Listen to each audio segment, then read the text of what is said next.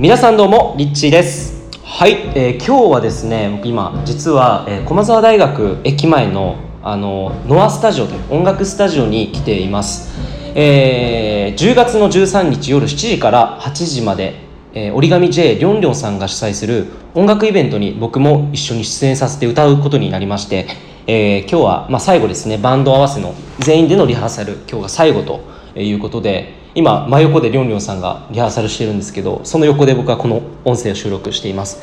えー結構僕もその歌歌にすごく自信がなくてで大丈夫かなと思って昨日も実はリハーサルだったんですけど終わった後ちょっと心配で、まあ、バンドの人との初めての合わせだったんでね、こうせっかく一緒にやるならこうバンドの人にもこう喜んでもらえるような歌までクオリティ上げないといけないなって結構必死になってて、まあ、結構不安だったんですね。でそんな中今朝りょんりょんさんから LINE が来てでこういうふうにあのメッセージが届いたんですね、えー何かっていうとうまくやることよりこの努力の過程が楽しめてることが最高に幸せだよねって、まあ、こういうふうにメッセージをくれたんですね。その時にすごくなんか自分の中にこう不安だったものがスーッと溶けていくものを感じてでその後にこうりょんりょんさんが続けて本番はあ結果っていうのは本番で勝手に出るからっていうふうに言ってたんですね。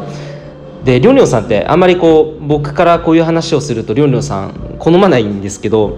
まあ、ずっともう30年以上ですかね。この音楽業界にもういるわけなんですけど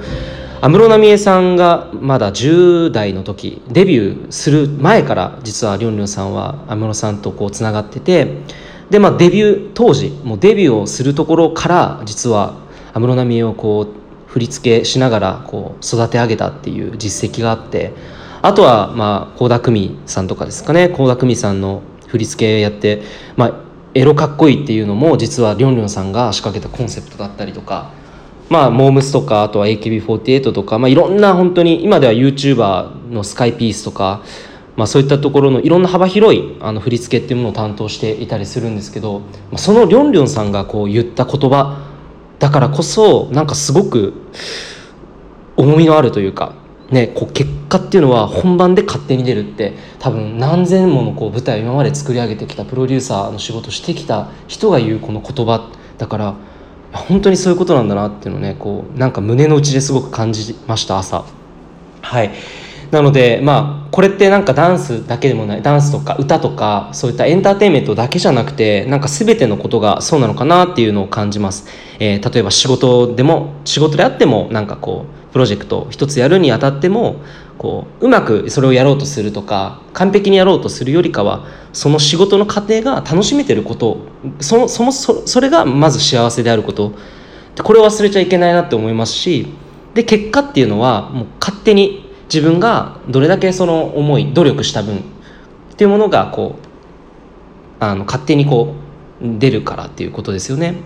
でなんかそれが僕自身の中でなんかこうたった二言だったんですけどなんか朝から急にちょっと感動しちゃいまして思わずアイスコーヒーを勢いよくすすってしまいました。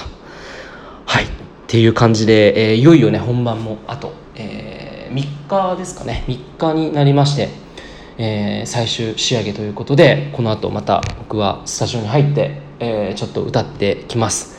はいということで今回は、えー以上になります。いかがでしたでしょうか、えもしいい、え気づきや、えなどがありましたらいいねを押していただけたら嬉しいです。ぜひぜひ皆さんの友達にもこの世界冒険チャンネルも広めていただけたら嬉しいです、えそれではありがとうございました。リッチでした。